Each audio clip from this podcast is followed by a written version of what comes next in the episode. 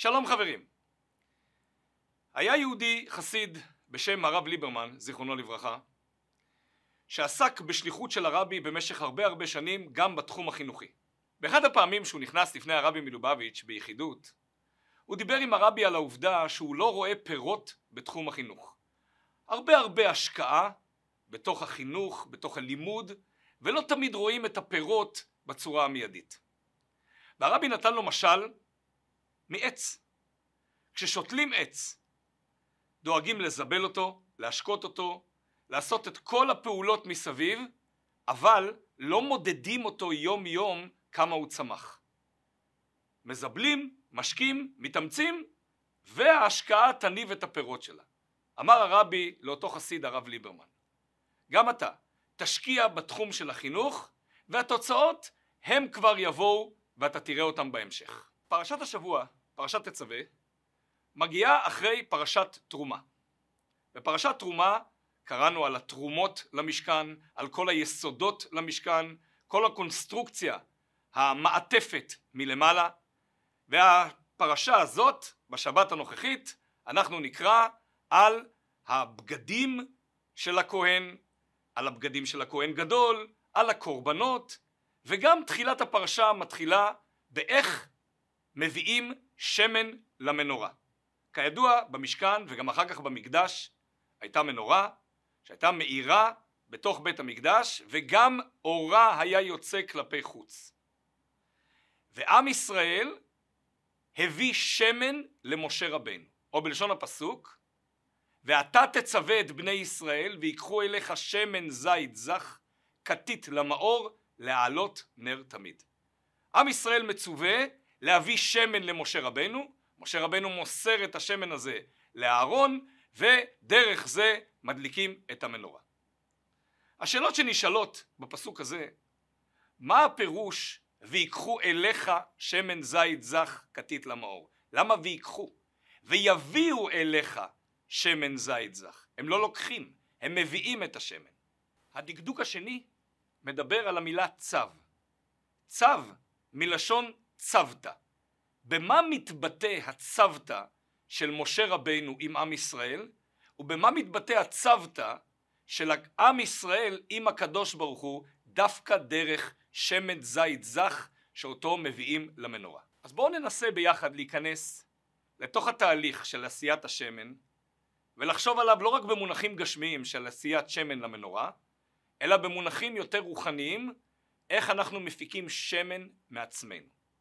זית זה פרי מר. הזית הוא גם פרי יחסית זול כשלעצמו. קילו זיתים מהעץ זה לא אמור להיות דבר יקר, יש אפילו הרבה אנשים שהיו שמחים, שהיו באים אליהם לחצר וקוטפים להם את כל העץ זיתים זה רק מלכלך. אבל קילו שמן עולה הרבה יותר יקר. מה קורה בתהליך בין הזית המר, שהוא לא אכיל וגם לא יקר, לבין השמן שאפשר להפיק ממנו כל כך הרבה, הן בבישול, הן בטיבול, והן במה שאנחנו מדברים עכשיו, הפקת אור בבית המקדש. כל יהודי הוא בבחינת זית. וכדברי הגמרא, אומה זו נמשלה לזית. מה זית שקודשים אותו מוציא שמנו, כך גם עם ישראל. כדי להפיק מהם את המירב, כדי להוציא מהם את השמן, הם זקוקים לפעולת קטישה. בדורות הקודמים היו לנו כל מיני צוררים שקדשו אותנו והצרו לנו בגשמיות או ברוחניות. עוד מעט פורים, בדוגמת המן, אחרי זה פסח, בדוגמת פרעה. בדרך היו עוד הרבה הרבה הרבה צוררים שקדשו והרעו לנו. וזה הפיק מאיתנו את השמן, את המסירות נפש, את ההשקעה, את העובדה שאנחנו יכולים להאיר כלפי חוץ ודווקא כשקשה אנחנו מגלים כוחות נפש. בואו ניקח אפילו בתוך הציבוריות הישראלית, אנחנו יודעים שכשיש לנו אויבים מבחוץ והם מאיימים עלינו ואנחנו נמצאים באיזשהו סוג של מצור, מצוק, צרה, כולנו מתאחדים. אנחנו מפיקים מעצמנו דבר הרבה יותר חזק ומשמעותי מאשר ביום יום שנוטה לכל מיני ויכוחים כאלה ואחרים. זית כשקודשים אותו מוציא שמנו. זה הפרי היחיד שדרך כתישה הוא עובר שינוי מאפס כמעט למאה. ממצב של לא אכיל, מר, זול, למצב הכי אכיל שיש, הכי מטבלן, הכי מאיר והכי יקר. מהי בעצם פעולת הכתישה? אז אמרנו בדורות הקודמים או במצבי לחץ הכתישה היא מבחוץ אבל אנחנו לא צריכים לחכות לכזה מצב. אנחנו צריכים ליצור בעצמנו כתישה פנימית. המושג מסירות נפש המושג התמסרות הוא לא רק בקודים גבוהים כמו מסירות נפש למען לא להשתחוות לצלם או לא לעבוד עבודה זרה. מסירות נפש נמדדת גם בחיי היום יום בפעולות הכי פשוטות, באמירת שלום לשני למרות שלא בא לי, למרות שזה לא מתאים לי, למרות שהוא עשה לי כאלה דברים ואחרים.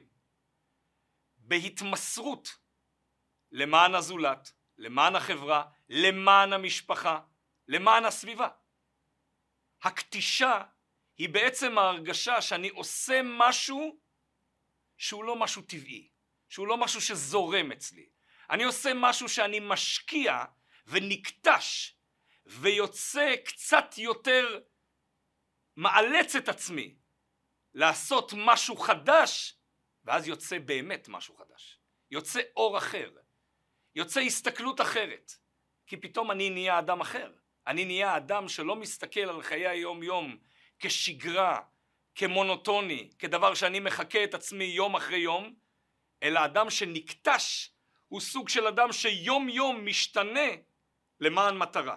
יום יום חושב אחרת כדי להביא את עצמו יותר זך ויותר נקי למען מטרה יותר קדושה, מטרה יותר גדולה, יותר אוניברסלית. צו את בני ישראל. משה רבנו נקרא בזוהר הקדוש רעיה מהמנה, הרועה הנאמן.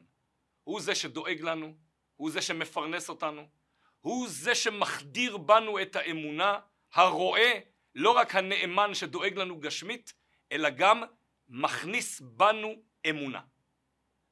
הרועה הזה, הצדיק הזה, משה רבינו, הוא עומד בינינו לבין הקדוש ברוך הוא.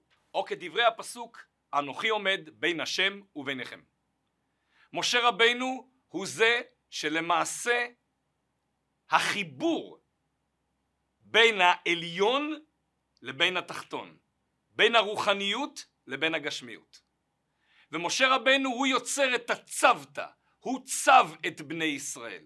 הוא יוצר חיבור בינינו לבין הקדוש ברוך הוא. איך? דרך שמן זית זך. האמת שבמשכן וגם במקדש היה אפשר לקנות לבד את השמן. הסמליות בעובדה שיהודי מביא מעצמו את השמן לא נגמרת בפרמטר הגשמי שהוא מביא איתו גלון שמן לבית המקדש או למשכן. היא ממשיכה הלאה לפן הרוחני. הוא נדרש בעצמו לעבור את התהליך של הפקת השמן. להפוך מזית מר וקשה לשמן רך, מאיר, יקר, יוצר אור סביבו, יוצר אור בתוך עצמו ויוצר אור בתוך עולמו של הקדוש ברוך הוא. ויקחו אליך שמן זית זך, לא ויביאו אליך.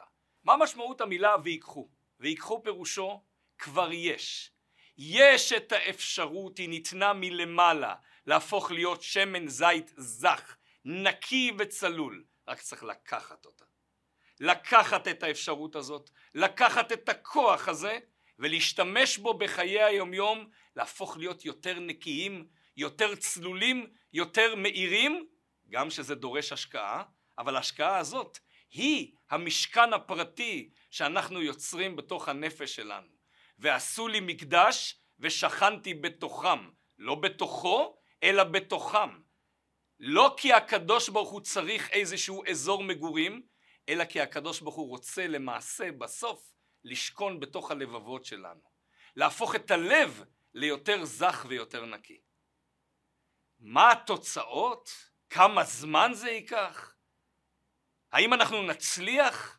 רחמנא ליבא ביי, הקדוש ברוך הוא רוצה את הלב, הוא רוצה את המאמץ. והתחלנו עם הסיפור, עם אותו הרב ליברמן זיכרונו לברכה, שבאמת בסופו של דבר חשב שצריך תוצאות בתחום החינוך. אבל הרבי מלובביץ' הסביר לו שכשנוטעים אילן לא מחכים לתוצאות מיידיים. משקיעים, מזבלים, משקיעים והתוצאות יבואו. אנחנו בעולמו של הקדוש ברוך הוא לוקחים את האור, מתאמצים בתוך החיים הפרטיים שלנו, במשפחה, בעבודה, בסביבה, לתת יותר תפוקה, יותר קטישה פנימית ולהפיק יותר אור. זה נקרא ושכנתי בתוכם. כך משכינים את הקדוש ברוך הוא. בצורה כזאת העולם סביבנו הופך להיות עולם יותר מואר, יותר זך, יותר נקי. היה חסיד של אדמו"ר האמצעי, קראו לו רב הלל מעיירה פריץ'. אותו חסיד היה סובב בכל העיירות וחוזר דברי חסידות של רבו. אלא שהאנשים הכפריים לא ידעו שהוא חוזר חסידות של רבו האדמו"ר האמצעי וחשבו שהוא בעצמו הרבי וממילא חלקו לו כבוד. כיוון שאותו חסיד היה חסיד פנימי, חסיד אמיתי ולא אהב את כל גינוני הכבוד שחלקו לו אז הוא בא בחזרה לאדמו"ר האמצעי ושטח את הטענות לפניו ואמר רבי חולקים לי כל כך הרבה כבוד ואני אני מצטמק מהכבוד הזה.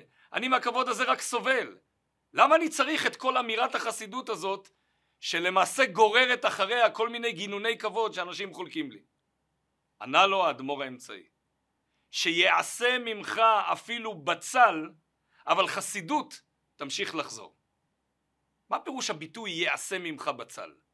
הבצל למעשה מפיק את כל כולו לתוך המרק ולתוך התבשיל. למעשה אחרי בישול רב הבצ... הבצל כשלעצמו הוא כבר חסר טעם. כל הטעם שלו נמצא בתוך התבשיל. אומר האדמו"ר האמצעי לאותו חסיד אתה תחזור חסידות. חסידות מאירה את הנשמות של כל האנשים הכפריים.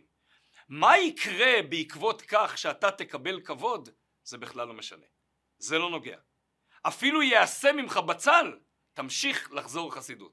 הכבוד תשים אותו בצד יהיה בסדר. אותו דבר בתוך תחום ההערה של הנפש. אנחנו צריכים להפיק מעצמנו את המירב. אנחנו לא צריכים לחשוב מה יקרה כשאנחנו נעשה את זה מה יקרה איתנו. לפעמים צריך לוותר על המרחב הפרטי קצת ולחשוב יותר על המרחב הכללי. לחשוב יותר על האור שאנחנו מסוגלים להפיץ בסביבתנו אמירה אמירה של תורה אמירה של חסידות מילה טובה בוקר טוב ערב טוב כל הדברים האלה אם אנחנו נהיה זית שלם זה לא יקרה אם אנחנו קצת נקטוש את הזית ונצופף אותו ונפיק ממנו משהו יותר גדול ויותר מאיר ככה אנחנו מקרבים את הגאולה. ובעזרת השם נעשה ונצליח.